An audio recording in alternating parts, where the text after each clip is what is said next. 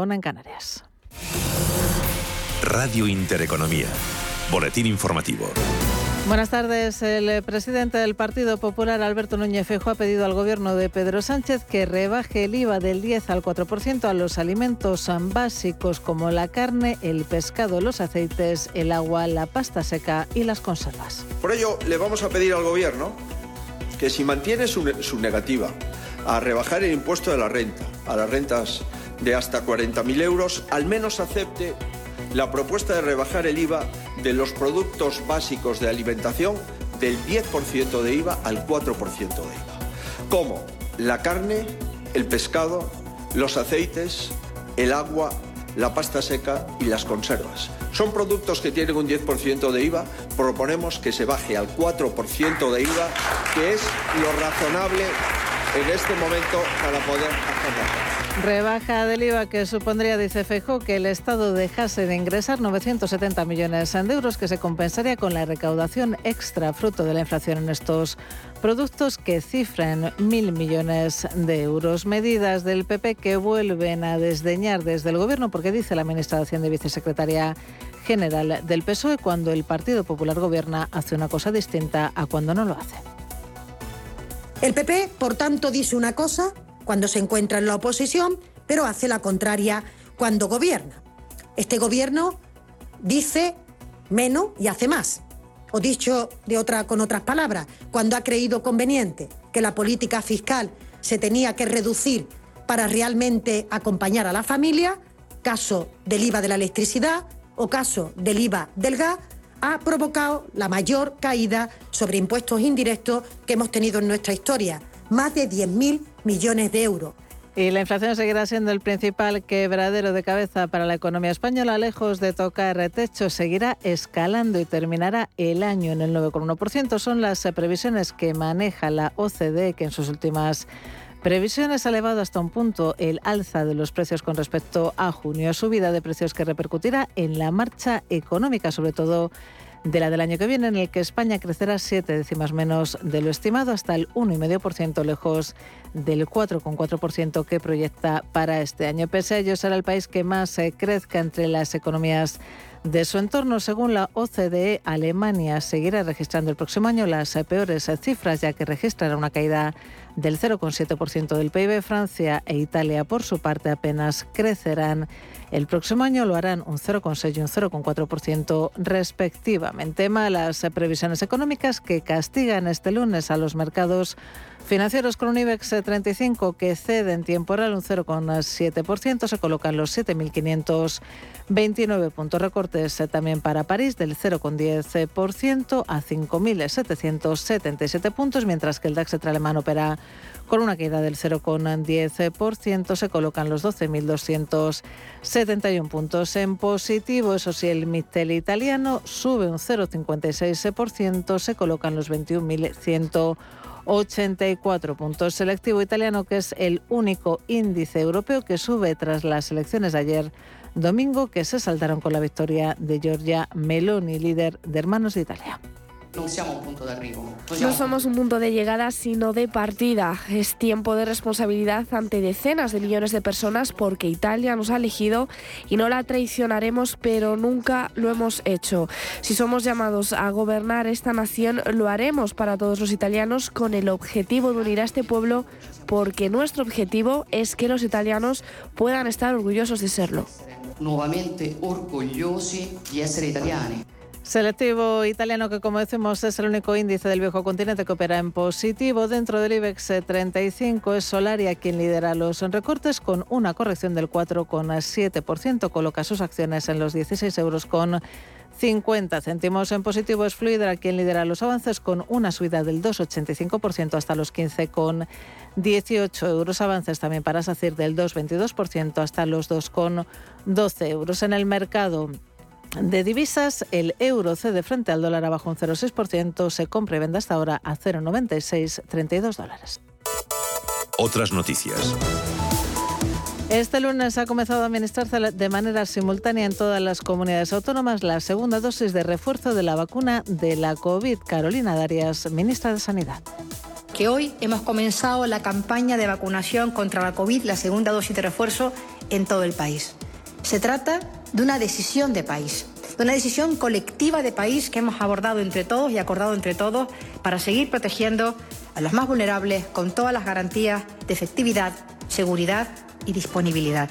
Continúan escuchando Radio Intereconomía. La información volverá dentro de una hora.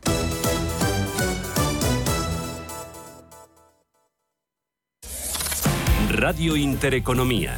Eres lo que escuchas.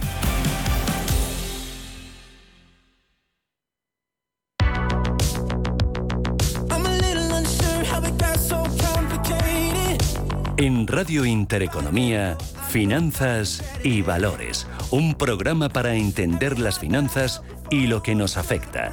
Con Javier Santonja.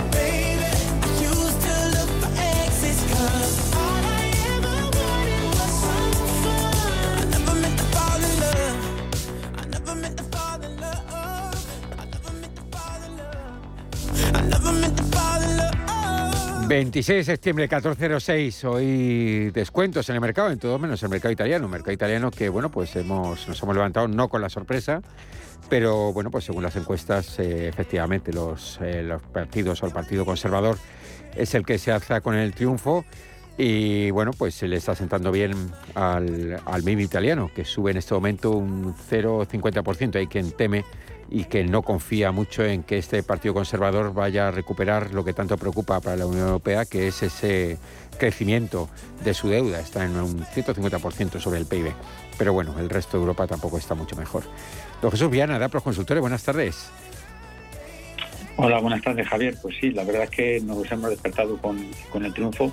Por otro lado, pues ya, ya esperado y con la preocupación que un poquito crea este, este cambio pues, de gobierno hacia, hacia un nuevo gobierno eh, conservador, vamos a decir conservador.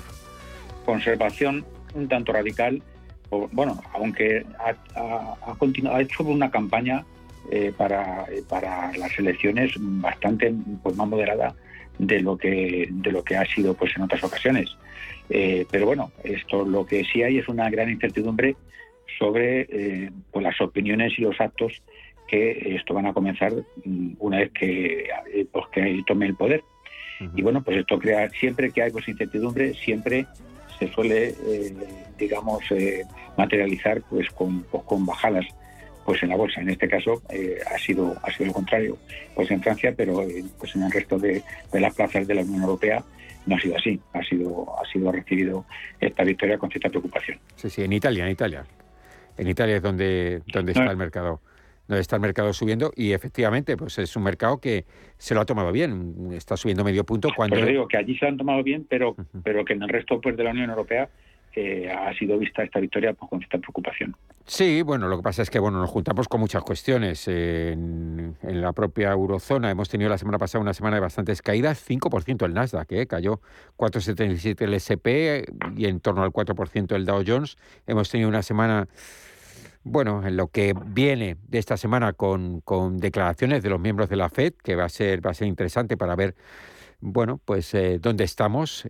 También semana que, que, comienza después de ese jarro de agua fría con el IPC en la eurozona en el 9,6%, que no está nada mal. También semana que se estrena con esa intervención del yen por parte de, del Banco de Japón. Kuroda habla hoy, precisamente, y habrá hablado ya.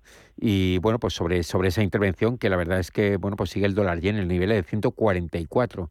144 que yo no lo había visto en, en, mucho tiempo, desde luego que sí, impresionante. Y bueno, pues semana también que se abre pues una ventanita más de incertidumbre con esos datos del PMI en China, que sí que es un auténtico desconocido, porque no sabemos muy bien por dónde nos va a salir, por dónde nos va a salir lo bueno de los chinos, porque bueno, pues están ahí con la intervención del yuan, pero una intervención del yuan que les de alguna forma se sienten bastante oprimidos por esa fortaleza del dólar, dólar que, que bueno que está arrasando, arrasando con todos, arrasando con, con el euro.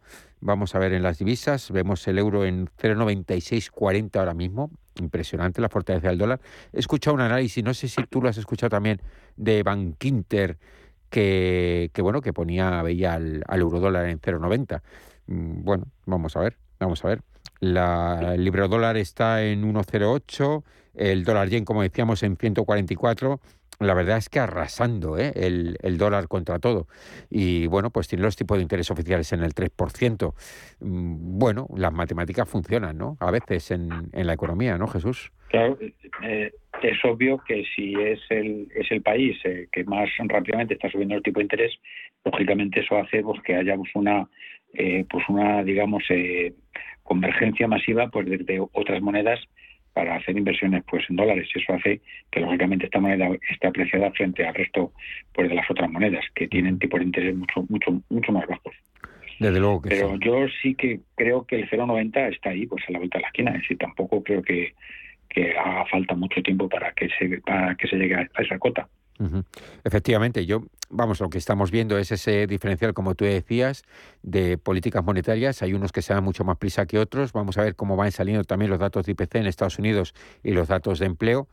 Eh, albergar un poco si va a continuar esta racha de subidas, que a mí me parece que pensar que, que la Fed va a subir otro 0,75 en la próxima reunión me parece, bueno, hasta cierto punto precipitado, pero bueno, ahí están los mercados 0,96, como tú bien apuntas, y como decían esta mañana, creo que era el análisis de Bank Inter, que lo veía en 0,90, pues, pues es posible. Lo que sí que tenemos claro es que el oro se mantiene por debajo claramente de 1.700, 1.648. Luego el refugio de oro no está funcionando bien. Como decíamos antes, el refugio de yen tampoco está funcionando tan bien, aunque, aunque bueno, miento, está funcionando extraordinariamente bien porque está a 144 con el dólar yen, pero es verdad que Kuroda, eh, bueno, pues eh, por parte del, Banco de Japón ya, ya está interviniendo el mercado, aunque todavía no lo están, no lo están recogiendo los agentes del mercado. Estamos viendo el petróleo, el barril de Curobren en, eh, por debajo de 84 ya, 84, claro, 84 dólares el, el, barril del petróleo Brent. Lo que pasa es que para los europeos, con esta fortaleza del dólar, es verdad que no compensa, pero desde luego que, que tampoco mm, esta fortaleza del dólar ayuda ¿no? para la compra de materia prima. O sea, en definitiva, lo que sí que estamos viendo es que con, con la fortaleza del, del, dólar sí que estamos viendo una disminución, una relajación de las, de las materias primas y, bueno, en este caso del barril del crudo Brent, que no viene nada mal, ¿no, Jesús? No, la verdad es que yo creo que también pues una de las causas por las que se está produciendo pues esta esta bajada un poquito reducción de los precios por, por materias primas también puede estar eh, muy influenciada por, por la fortaleza que, que, tiene el dólar. Al fin y al cabo, aunque las operaciones se hacen todas pues en dólares, pero pero cada país lógicamente después tiene que, que pagar con su propia moneda, con lo cual influye claramente. Eh, la verdad que yo creo que la inflación no solamente por el tema pues, de la bajada que sí esto tiene las materias primas, sino otros componentes también, eh, se está reduciendo, pero muy lentamente. Y creo que eso puede ayudar también a que, a que quizá las subidas de los tipos de interés eh, no sean tan agresivas como lo han sido pues hasta ahora. Por lo menos yo confío en esto. Sí, porque las, las subidas de tipos, la verdad es que sí que están haciendo daño, están haciendo daño a las bolsas y, y en, en, varias derivadas. Y ahora vamos a comentar. Una cosa que, que, que, sí que es importante, que tengo aquí, bueno, para mí es una de las reseñas más importantes. Una, el tema de los futuros. El futuro del Nasdaq está bajando un 0,67% en preapertura. El SP está 0,77 abajo y el, el Dow Jones 0,65. Ha habido momentos en la mañana en los que he visto el Nasdaq que estaba en positivo, pero no, ahora se, de, se desinfla. Como decíamos, 0,66 abajo. Con lo cual, bueno, por los futuros precipitan una apertura en bajada que casi es lo que más está tirando a la baja a los, a los índices europeos, incluso más que, que, el, que el triunfo por parte de la derecha en, en Italia, ¿no? Jesús. Sí, yo creo que eso ha generado cierta preocupación. ¿eh? Eh, hay que recordar que porque Meloni no no es eh, precisamente una es decir, pues una apasionada por de la Unión Europea Exacto, y sí, tenía sí. esto contactos también con pues, con Rusia. Entonces eh, ya te digo que creo que esto estas incertidumbres de qué va a pasar ahora que ya eh, está en el poder, casi siempre, es decir, estos partidos que son un poquito más extremistas, cuando después, es decir, toman el poder, entre las coaliciones, que lógicamente no pueden hacer todo lo que quieran, sino que hay que contar con sus socios y también con el con el es decir, cuando se estrellan un poco en la realidad de los hechos y toman y toman conciencia de ello, suelen eh, tener pues, unas políticas más, moderadas y un poquito más acomodaticias a lo que ya a lo que ya se venía haciendo antes. Entonces, yo por esa parte creo que, que va a ser una reacción normal, pero hay hay preocupación en, pues en la Unión Europea sobre qué sobre qué nuevas opiniones puede tener eh, Italia, que es uno de los socios estos fundadores, puede tener pues a partir de ahora, sobre todo con el tema pues de Ucrania y de Rusia, aunque ya pues ha dicho claramente que, va a continuar pues, pues, apoyando todas las medidas pues de apoyo a Ucrania y, de boicot a, pues a Rusia, ¿no? Sí, el mercado de bonos es lo que está sufriendo un poquito más, está sufriendo más el, el mercado de bonos que el, que el mercado de la Bolsa de Milán. También hay que recordar que nosotros siempre hemos, eh, bueno, hemos estado informando que en Italia se produce una circunstancia diferente que en otros países europeos, como por ejemplo España, y es que la política va por un lado y la economía va por otro. Italia está claramente dividida en Italia del Norte e Italia del Sur. La Italia del Norte es una Italia próspera, industrial y es bueno, pues, eh, uno de los motores de Europa. Hay que recordar que es la tercera potencia de Europa por PIB, seguido de, eh, seguido de España, pero, pero por delante están Alemania y Francia. Y, tienen, eh, de alguna forma, bueno, muy interiorizado el que la, política, bueno, pues tiene unos límites claros a, la parte económica. Eso es algo que, por ejemplo, en España no pasa tanto, pero allí tiene una tradición absolutamente extraordinaria en ese sentido. Entonces, bueno, pues a veces se desvincula mucho el efecto de la bolsa, en este caso la bolsa de Milán, con lo que realmente pase en el, en el Congreso y en el Senado italiano. Ambos de corte ahora mismo derechista, ¿no? Como dicen ellos. Pero bueno, vamos a ver. Efectivamente, así que había, había temor por parte de Europa a las declaraciones previas a la campaña, porque la campaña, como bien decías tú, ha sido un poquito más moderada, pero bueno, pues eh, sí, genera, genera algo de incertidumbre. Mm, bueno, a los italianos no tanto, ¿eh? a la bolsa de Milán mm, no tanto, ¿eh? Jesús, no, no les está sentando. Pero es, Que, es que los italianos no tienen, es decir, yo creo que es una reacción esto muy muy normal porque claro cuando tienes eh, pues unos políticos con unos gobiernos tan sumamente pues inestables que prácticamente tienen pues una una duración histórica desde la Segunda Guerra Mundial pues de un año de 13 meses pues lógicamente no queda más remedio que porque la economía ir funcionando con su propia digamos dinámica y, y desde y desde la política poco poder intervenir, porque claro, lógicamente para para tener para cambiar leyes y para hacer planes eh, pues a nivel macroeconómico y todo esto hace falta tiempo, hace falta que estés en, pues, pues en el poder porque menos que cuatro o cinco años. Y yo creo que esto es una de las causas por las que aquí en este país existe esa singularidad de que la política va por un lado y toda la economía pues pues por otro. Sí, afortunadamente, ¿eh? afortunadamente, por lo decías tú, pues sobre todo en los últimos tiempos, una clara inestabilidad política. Además, da igual que venga Draghi a salvarles, porque nada, es absolutamente imposible. Bueno, ahora, ahora viene Giorgia Meloni, vamos a ver, vamos a ver qué, qué pasa, ¿no? Pero bueno, eh, efectivamente, muchas dudas ¿eh? por, parte, por parte de Italia. Venga, vamos si quieres con, con los índices. Bueno, sí, índices que han, han estado bastante regular. Yo casi hablaría más de de los movimientos que hemos tenido en la semana pasada, ya hemos recordado las bajadas en el mercado americano, bajadas en torno al 5%, Nasdaq 503, SP 477 la semana pasada y en torno al 4% el Dow Jones, pero podemos hacer un breve repaso de lo que ha pasado con el resto de índices, sobre todo los europeos, ¿no? El, el IBEX... Sí, yo creo... Dime, dime. Yo creo que de los indicadores técnicos, es decir, eh, Javier, que no conviene, vamos, que no conviene, es que es decir, están todos mal, están todos mal, entonces para qué vamos a irlos repasando pues uno a uno eh, para decir que todos están igual o esto parecido pues de mal y con, y con perspectivas pues, muy negativas hacia el futuro. Podemos un poco resumir, eh, vamos, he estado, he estado un poco viendo pues los gráficos y, y particularmente esta semana pasada el comportamiento pues del IBEX ha tenido eh, una caída de un 5,02% y ha, eh, ha, cerrado por debajo, está por debajo pues de las resistencias de 7.000 de 7.600, con lo cual pues claramente es decir, eh, vamos, tiene tiene poca pocas perspectivas. El K40 también esta semana pasada bajó un 4,84% y también cerró por debajo pues, de, de su línea de soporte que está en 5.860 está cotizando hoy el CAP, eh, está cotizando a 5.775. Esto por debajo, como te he comentado, pues de una línea de soporte que estaba en 5.860. El DAS 40, pues, eh, pues más de lo mismo. También esta semana, esta semana pasada bajó un poco menos, un 3,59%, y esto tenía pues una línea de soporte en 12.360 y está cotizando eh, ahora mismo en 12.260, es decir, 100 puntos aproximadamente por debajo. Eh, parece que quiere, que quiere decir, remontar, pero yo creo que, en estos tres casos, estos tres índices, estos, sus líneas de soporte están rotas. Y si nos vamos pues al otro lado del Atlántico, tenemos pues el Dow Jones, que teníamos una línea de soporte en 29.900, eh, cerró la semana pasada en 29.590, también claramente por debajo, y tuvo una caída intersemanal del 4%, bastante fuerte.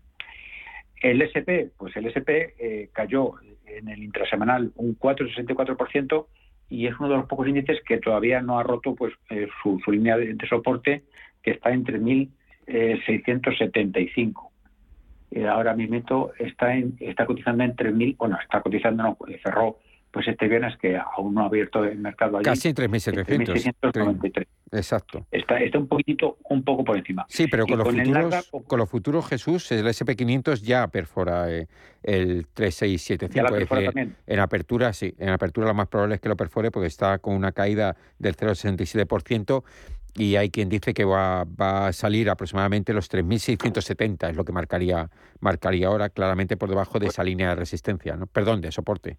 No, no, no, no esta, esta línea está entre, mil, entre 1.675, es decir, que si abre entre 1.000, sí, eh, pues habríamos un pelín por debajo. Un pelín por debajo, sí. Y el Nasdaq también eh, cerró esta semana pasada, a pesar de tener una caída del 4,64%, un poquito por encima pues de su línea de soporte que era que es 11.100 entonces no sé qué están diciendo ahora mismo pues los los futuros, eh, ¿qué están diciendo para, pues mira, los futuros en el en el Nasdaq está un poquito más alto están un poquito más altos, o sea que, que, bueno, que nos salvaríamos. ¿Sabes lo que pasa? Que como tenemos el Nasdaq 100 y el Nasdaq Composite, pues es bastante complicado de, de establecer, porque este 11.100 eh, puede pertenecer o bien al Nasdaq 100 eh, o bien al, al Composite. Al 100, sí, sí. Al 100. No, no, sí, este, este pertenece eh, precisamente pues al Nasdaq 100, efectivamente, que cerró la semana pasada en, 11.300. Bueno, pues si cerró en 11.300, ahora mismo el, el Nasdaq 100 está en 11.250 aproximadamente en la preapertura. En cualquier caso, bastante complicado ¿eh? es el panorama. Muy complicado. Muy complicado. Tenemos pues un, pues un panorama tremendamente complicado, ¿eh? tremendamente complicado y además que no se ve, mm, hablo pues a nivel técnico, no se ve esto solución o cambio de tendencia pues a corto plazo. ¿eh?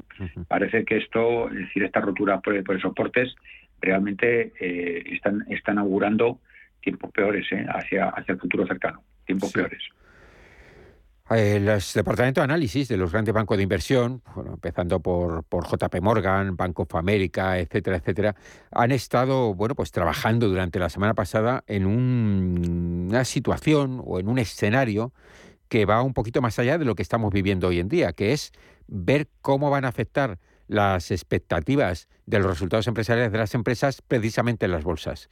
Y bueno, pues la verdad es que la, el resultado de este análisis pues será significativamente eh, negativo. Yo mm, quería decir neutro, pero neutro negativo, pero no, más bien es, es negativo.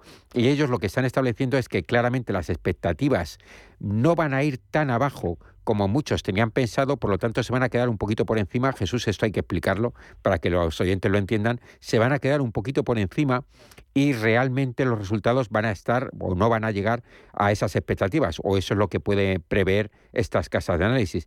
Y consigo va a traer, pues efectivamente, pues malas noticias y aún bajadas más importantes en los mercados. Esto es una de las eh, previsiones que hacían algunas de los bancos de inversión.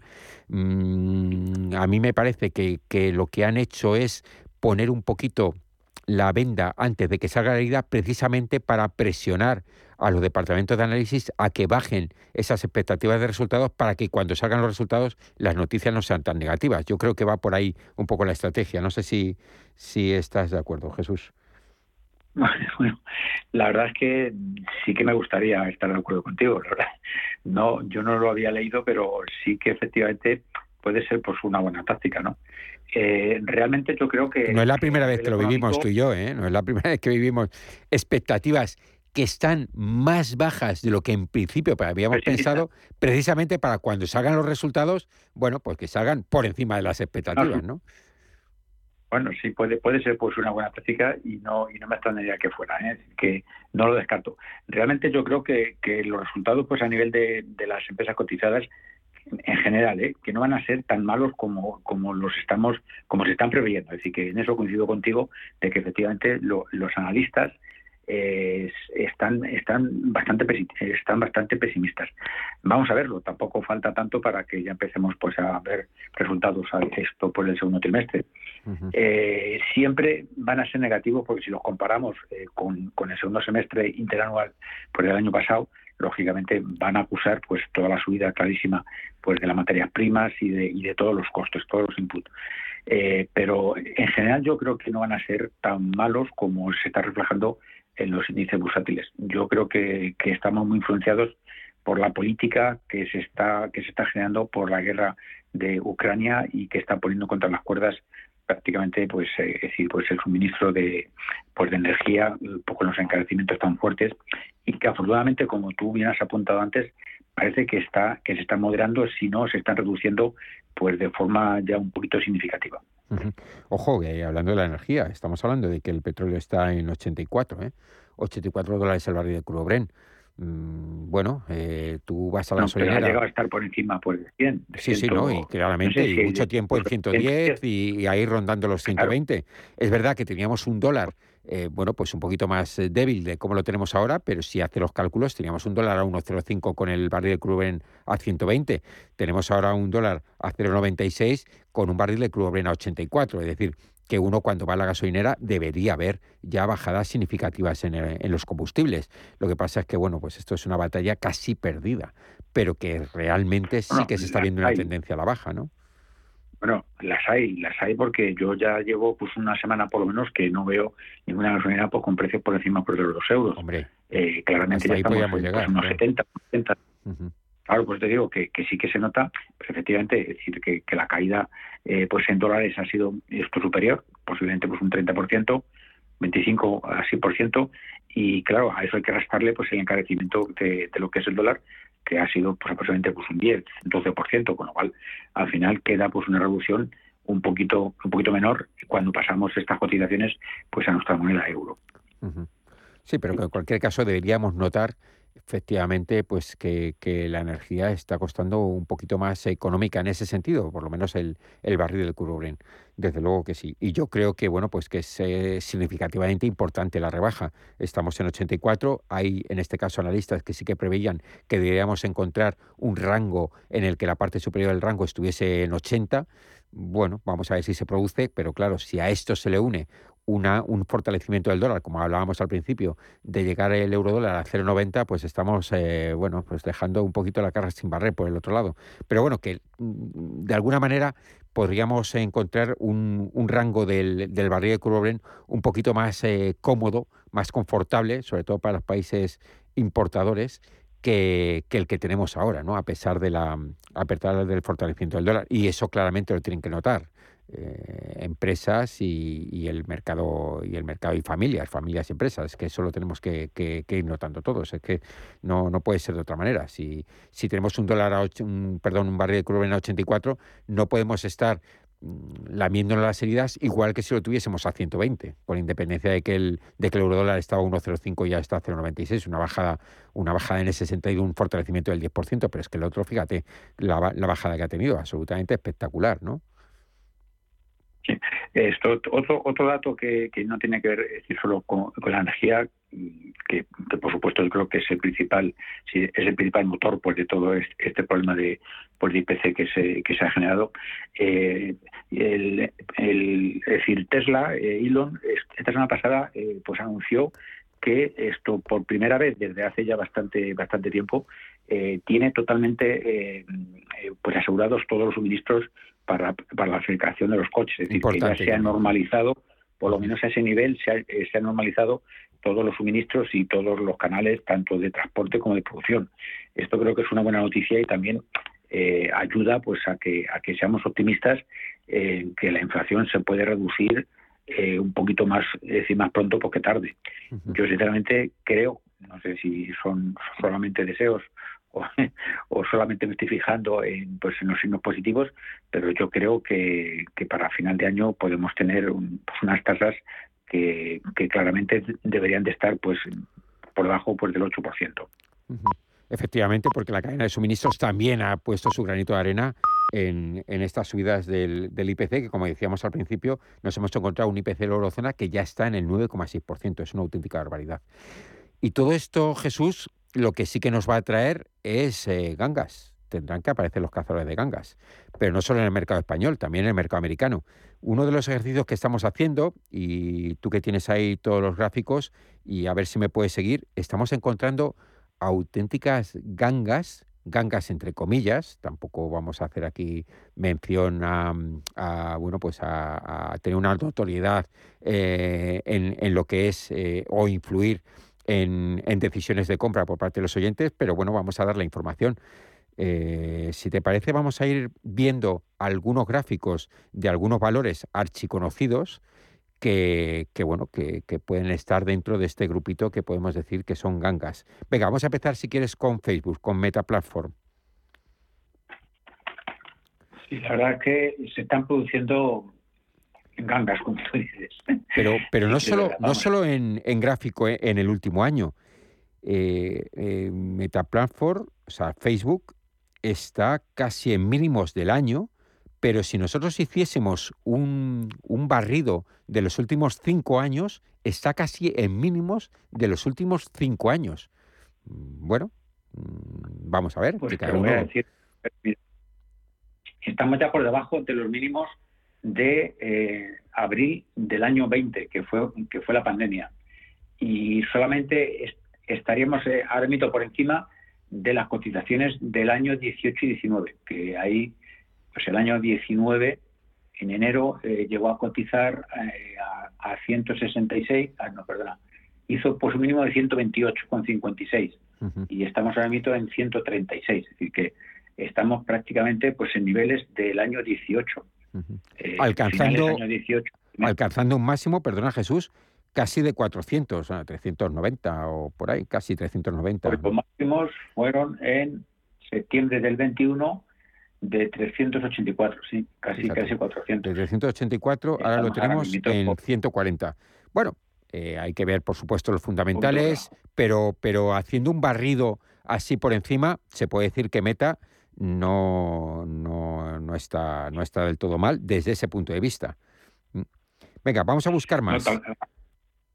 ha sufrido mucho, es decir, en particular este, pues este valor Facebook ha sufrido mucho por dos cosas. Una primero por, eh, por un anuncio que, que hizo Apple en el que en el que iba pues a preguntar a todos los a, todos los usuarios pues, de su teléfono móvil si querían o no ser, es decir, ser rastreados por, por, por entre otros por Facebook, ¿no? Entonces, lógicamente eso eh, era, era pues un, un, tema que iba a mermar pues de forma significativa sus ingresos por publicidad.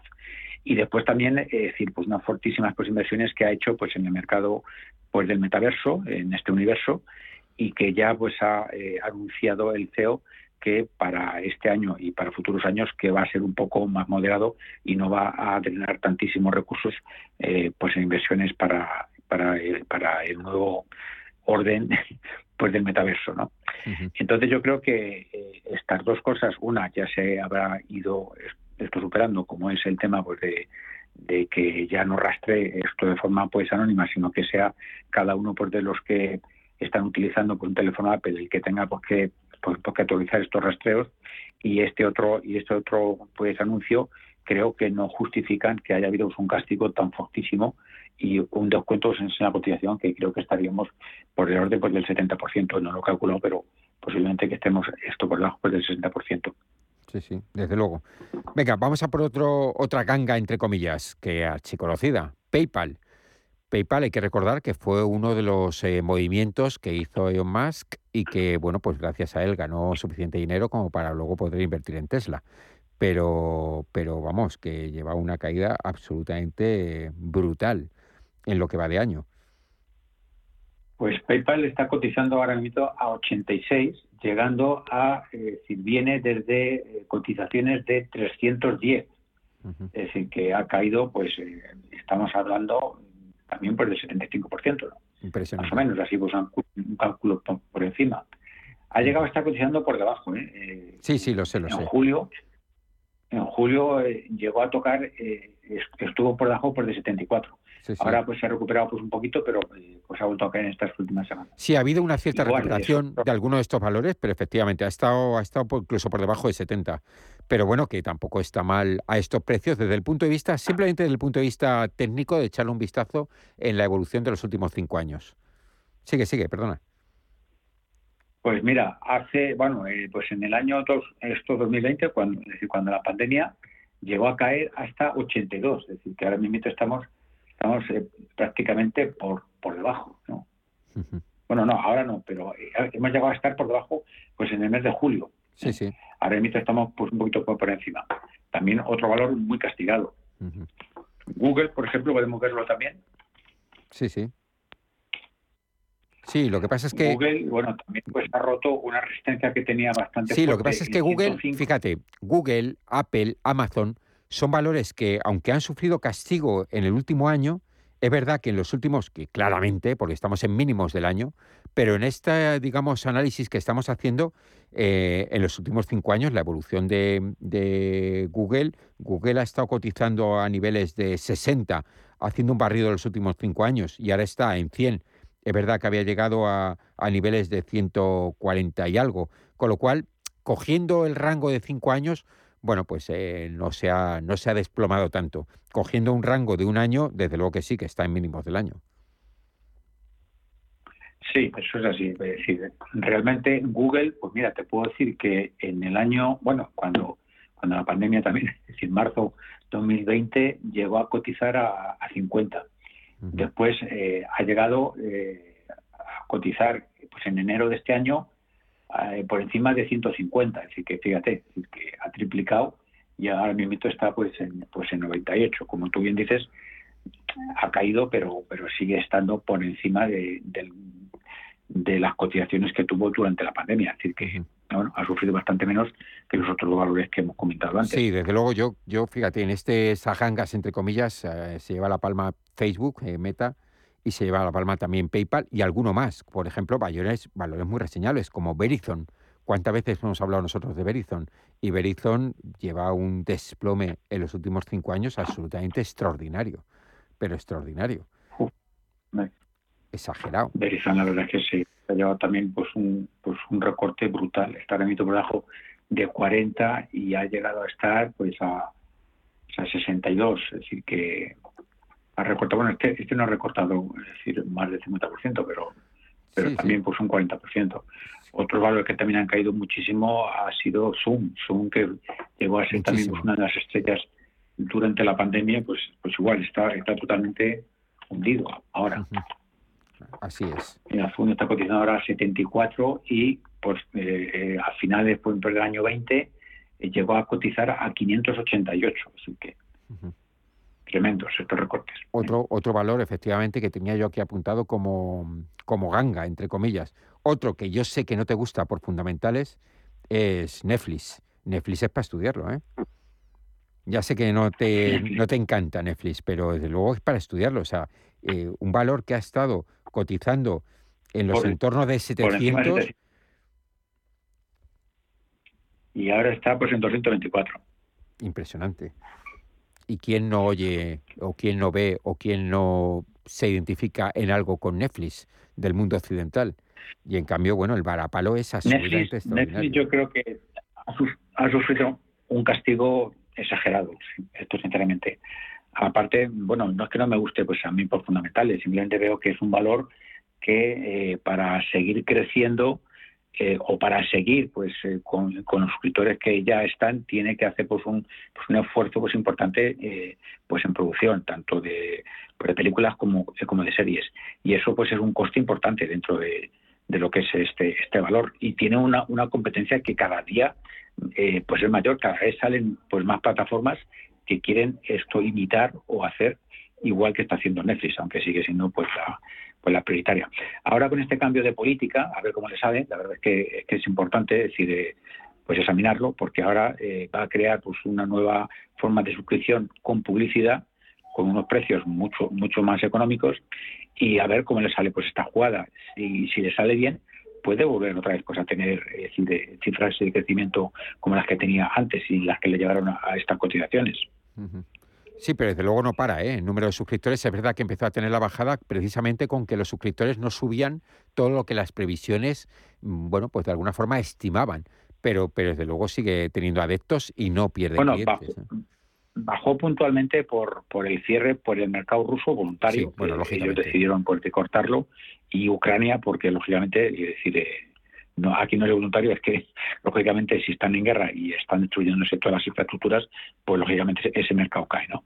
Entonces, pero no no ha, no, no ha caído porque haya habido esto pues más eh, más cancelaciones porque suscripciones no eh, ha sido simplemente por ese motivo. Pero bueno eso también pues ha venido a pues a lo que tú has comentado es decir con tal que se defrauda un poquito por las expectativas muy muy generosas por el de los mercados en cuanto pues, a, al crecimiento automáticamente se, se fue unos castigos tremendos pues en las cotizaciones. Y tenemos el caso, pues aquí en España, pues de Inditex. Inditex también es, es un valor que, que si no crece, es decir, eh, pues a dos dígitos, pues incluso creciendo, pues a dos dígitos, eh, hay veces que sufre unas caídas, mm, pero que muy importantes cuando, eh, cuando se publican resultados. Y en cambio, pues es uno de los valores estrella pues, de nuestro mercado. Desde luego que sí. Venga, vamos a continuar. Uno que te encanta desde el punto de vista de fundamentales, Nagarro, que cotiza en, en la bolsa alemana. Mira el gráfico de Nagarro. Nagarro. Sí, sí. Yo sé que te encanta, Nagarro. Y, además eh, yo coincido contigo, a mí también me gusta. Bueno, Nagarro está también, está pues a niveles de, vamos, es que, es que ha caído muchísimo, está, está pues a niveles, eh, decir, haciendo prácticamente mínimos históricos. Porque ¿Se puede decir que es ganga o no se puede decir que es ganga? Y este sí que se le conoce por fundamentales, ¿no? es ganga. Lo que pasa es que es un valor poco seguido, poco conocido y entonces eh, es un valor que también sufre, sufre digamos, eh, que no está pues en, pues en las portadas, se habla poco de él y al ser desconocido y también quizá por su decir por su baja capitalización, porque no es un valor pues, que tenga pues mucho mucha capitalización, también hay muchos grandes fondos de inversión que no pueden tenerlo porque porque ceden a, es decir, porque no pueden eh, asegurar toda la liquidez que, que, se les exige, ¿no? Pero es un valor que lo está haciendo bien, eh, es un sector que no, es decir, que es que es el de que es el del software, software pues a medida que no está pues en crisis, que va a seguir con un crecimiento de lo que es todo el mercado, a pesar de que haya o no haya recesión, y en cambio está siendo castigado esto brutalmente por, el mercado. Bueno, pues estas son eh, esas oportunidades que, que, hay en las que estos grandes inversores pues muchas veces eh, buscan este tipo que de compañías, compañías con poca capitalización y compañías que lo hacen bien, que tienen crecimientos más o menos sostenibles y que simplemente pues por circunstancias de mercado y porque está todo el, todo el mercado muy pesimista, pues sufren estas fuertes eh, caídas y son instantes para, para, comprar, efectivamente.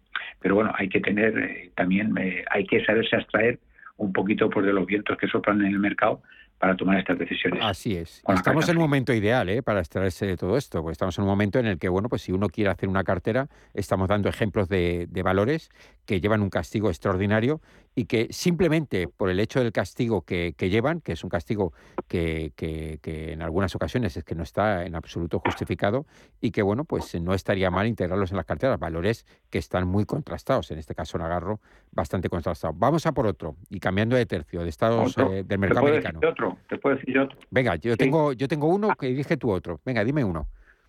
ASML. Este es un valor que me parece que es de Bélgica, creo que no, belga. Sí, puede ser. Es, es, es el, es decir, esta empresa es, es la única que hay en todo el mundo que fabrica, que, porque pues fabrica, que hace esto, maquinaria para fabricar chip. Entonces, eh, todo el problema pues, de los suministros que sí de chip eh, ha tenido pues unos cortes porque no tenían esta capacidad para producir, sobre todo desde que ha empezado con toda la industria pues, de los automóviles, que, que tienen una cantidad pues, de componentes electrónicos brutales y eso ha sido una de las causas. Entonces, esta empresa tiene, tiene decir, toda la producción vendida hasta, hasta el año 25, creo que es. eh, pues con fuerte crecimiento que sí, que sí de sus beneficios y de sus ventas. Y en cambio, pues fíjate, está cotizando ahora, mismo a 434 y ha llegado a estar en 895, casi 900. Repíteme otra, vez, repíteme otra vez las iniciales del valor. Eh, ASML. Almería, Sevilla, Madrid, Lérida. Almería, Sevilla, Madrid, Lérida. Valor interesantísimo también. Sí, señor. Sí, señor. Fíjate, ¿sabes cuál te iba a decir yo de los el mercado americano? ¿Cuál? esto es Intel que precisamente, bueno, pues Intel, eh, que, que, es, eh, bueno, pues un, un, productor impresionante de chips a nivel mundial y que tiene un castigo en los últimos cinco años absolutamente brutal, brutal. Pero tiene muchas semejanzas con este ASML. Pero fíjate Intel, ¿eh?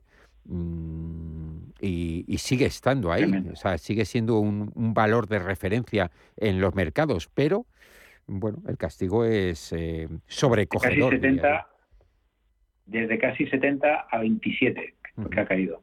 Impresionante, ¿eh? Tremendo. Impresionante. No, es, estamos ahora mismo pues en una fase del mercado en la que realmente aquí es en donde, en donde digamos que se que se separa el trigo de la paja y en donde se ponen que se manifiesto pues los grandes inversiones, los grandes inversores que tienen pues las ideas claras, que tienen eh, pues una mente fría, fría para eh, poder nadar contra corriente y para poder separar el trigo de la paja y hacerse ahora pues con buenos valores que han sido castigados de forma injusta y lógicamente eh, formar pues una cartera con, unos potenciales pues de, pues de beneficios. Eh, es decir si no a corto porque la incertidumbre está pues podrá durar bastante pero sí pero sí a plazo medio importantísima. Desde luego que sí. Importantísima. Venga vamos a por otro. Eh, también interesante. Boeing productor de motores. Boeing castigo desproporcionado en Boeing. Es verdad que causado también en parte por, por, muchas noticias a causa de los contratos, algún contrato que se ha cancelado bastante relevante, pero la, caída es brutal. ¿eh? Bueno, Boeing, es decir, ha caído, fíjate, pues eh, estaba, decir, ha estado eh, desde, desde máximos de 400, casi 450 a 130 que está que está cotizando ahora, es decir, ha caído pues, dos tercios prácticamente. Boeing eh, ha llegado a estar en, pues en pérdidas estos últimos años. Entonces, aquí vamos a decir que, que, el ajuste, si no es que esté justificado, porque creo que es excesivo, pero sí que por lo menos es decir, tiene, tiene pues, pues algún, algún ingrediente que pudiera justificarlo, ¿no? Si no todo parte de él. Si nos fijamos... Pero es que los otros valores que hemos estado hasta ahora mm, están en beneficios y siguen creciendo ventas. Sí, eh, Boeing, tiene razón. Boeing tiene razón que se, de alguna forma tiene un, un matiz a tener en cuenta que efectivamente en el último año ha estado, ha estado sufriendo, en los últimos ejercicios ha estado sufriendo con, por fundamentales y se ve claramente porque en el último año no ha tenido un, un año glorioso ¿no? respecto a, a, lo que había pasado dos años, tres años atrás, ¿no? pero, pero sí que digamos que no ha levantado mucho cabeza desde la pandemia, pero que, que efectivamente, que el, resto no, no, era así. Vamos, vamos con otro, Jesús, eh, antes de que me digas tú uno. Mira Walt Disney, por favor. Walt Disney.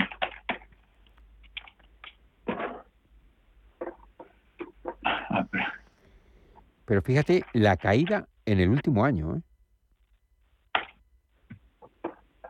Bueno, pues otro otro valor también, fíjate, también este ha pasado de hacer pues, esto máximos en 203 a estar cotizando pues a, pues a, 90, a 99. Es decir, prácticamente, bueno, prácticamente más del 50%, eh, es decir, ha caído. Pues otro valor también poco justificado, porque además parece ser que, que su entrada en, pues en el negocio del streamer, haciendo competencia precisamente pues a Netflix, está siendo bastante exitosa. Y en este caso, en este caso tiene, tiene como diferencia significativa con el tema Netflix que no hace falta que haga fuertes inversiones pues en producción propia. Tiene ya tal cartera pues de decir pues de películas y de y de series que, que prácticamente por componerlas pues, pues, a disposición de sus suscriptores por el sistema pues, de streaming eh, es otra forma pues, de sacarle partido. Eh, tiene un, un, fondo un fondo de pues de series eh, tremendo. Entonces en este caso el, el coste de, pues de creación pues de nuevas series y nuevas muchísimo más muchísimo más pequeño más reducido que el de que el de Netflix ¿eh? en ese sentido. Ese es, es más poner en valor toda una cartera que tiene pues de, pues de producciones ya hechas y súper amortizadas. Entonces eso es una ventaja muy importante dentro de lo que es este segmento eh, del streamer frente frente a Netflix pero bueno, ahí está, eh, que ya ves que está siendo también pues muy, decir, muy castigado por el mercado. Eh, sí, es otro, es otra, es otro valor también, como tú, decir, como estamos eh, esto comentando, que está sufriendo pues, un castigo que no está merecido. Desde luego que sí. Venga, vamos a por más, si quieres, si tenemos para dar y tomar y valores archiconocidos y con capitalizaciones muy altas, salvando Nagarro y, ASML, que, que, bueno, que se salen un poquito, pero también interesantes. Vamos a Cisco, Cisco System. El mercado tecnológico, desde el punto de vista de hardware, ¿cómo puede verse tan, tan afectado? Eh?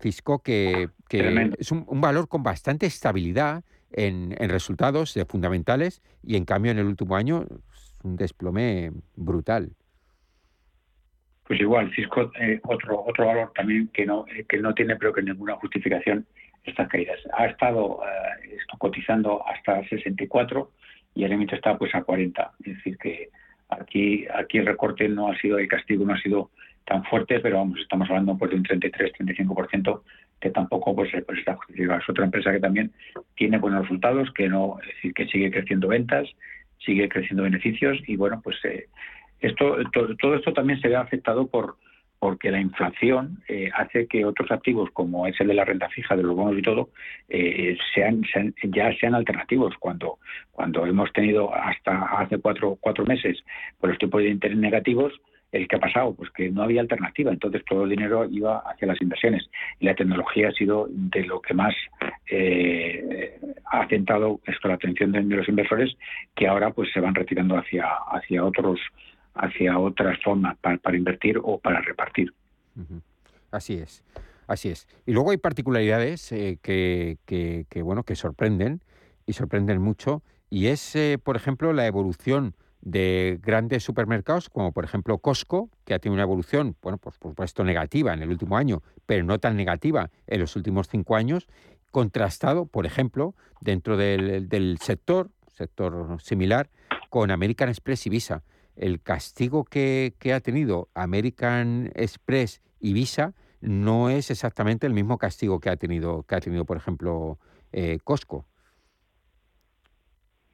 Hombre, Costco está dentro de, un sector defensivo, es decir, cuando, cuando pintan bastos, pues los sectores esto tradicionalmente defensivos, aparte de lo que es oro, que en este caso es creo que la primera vez pues que estamos pues en una crisis de este de este nivel y el oro no ha funcionado como como refugio. Es sorprendente, yo sinceramente estoy muy sorprendido porque en todas las crisis siempre el oro ha sido pues un, pues, un lugar de refugio y se, y se ha visto reflejado clarísimamente por su cotización. En este caso no es así, no, no lo entiendo sinceramente.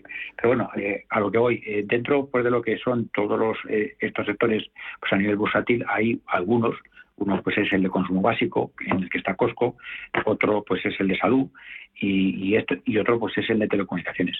Y estos tres sectores pues son siempre pues, aquellos, eh, aquellos sectores que tienen mayor, eh, digamos, resiliencia para, para ceder posiciones y son estos sectores refugio y que este, esta vez están funcionando esto también bien. En este caso, pues mira, hemos pasado de cotizaciones eh, máximas de 570 a 460 y tanto, es decir, que hay, hay un recorte de, aproximadamente 100, 100 puntos. Tampoco es, ha sido uno de los valores más castigados.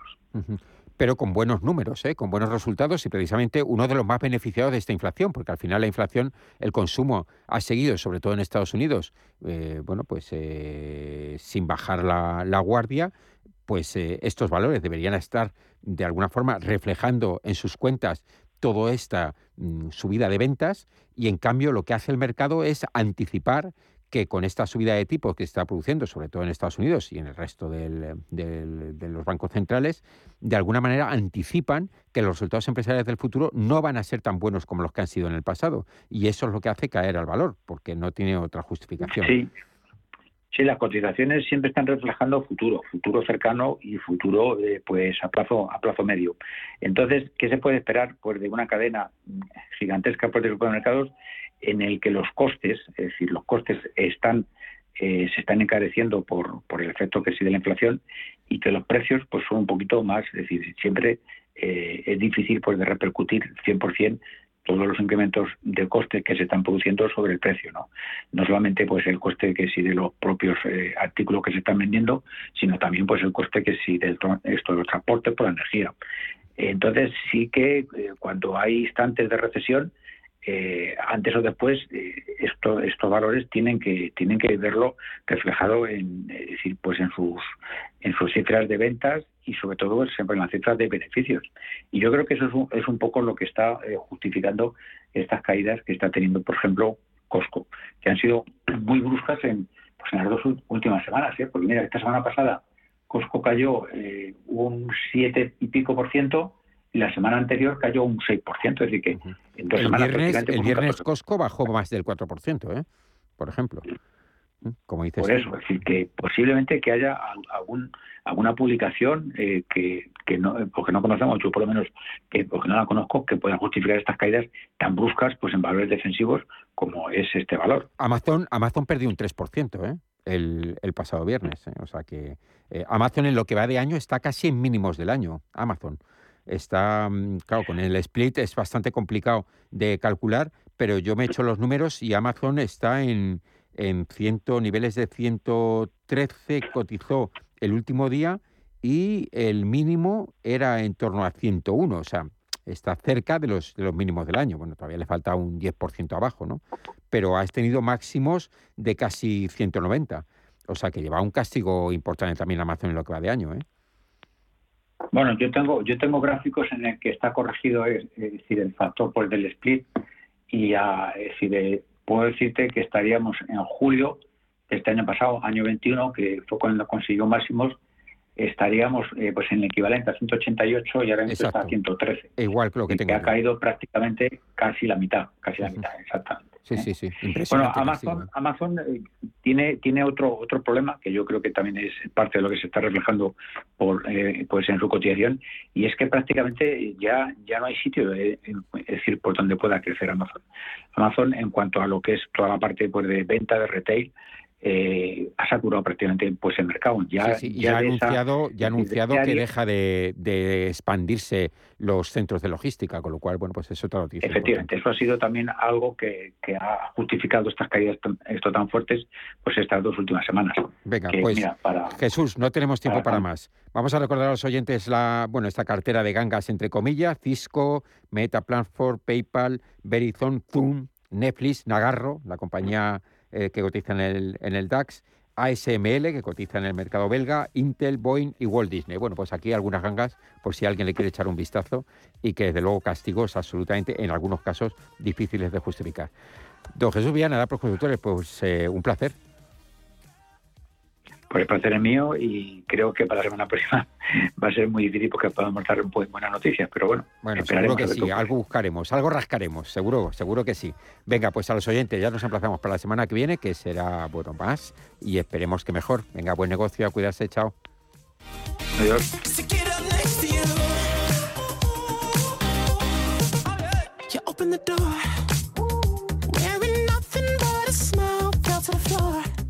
Finanzas y valores. Dirige Javier Santonja. Merlin Properties ha reinventado los espacios de trabajo con Merlin Hub, un nuevo concepto más sostenible y flexible, con movilidad inteligente, ventajas exclusivas y servicios para mejorar la experiencia de las más de 30.000 personas que ya forman parte de su comunidad. Más información en merlinhub.es. Hoy en día, encontrar la herramienta que pueda resistir el paso del tiempo es fundamental en la renta fija. Es por eso que MFS Investment Management adopta un enfoque Active 360. Visite mfs.com barra Active 360. El sábado 1 de octubre llega la 31 fiesta de la vendimia a Peñafiel con el tradicional pisado de la uva y degustación del primer mosto. Además, un amplio abanico de catas de vinos de la denominación de origen Ribera del Duero y de la denominación de origen invitada, Vinos de Madrid, durante los fines de semana de octubre. También vinos y tapas en la hostelería de Peñafiel. Descubre River Joven en turismopenafiel.com. Te esperamos en Peñafiel.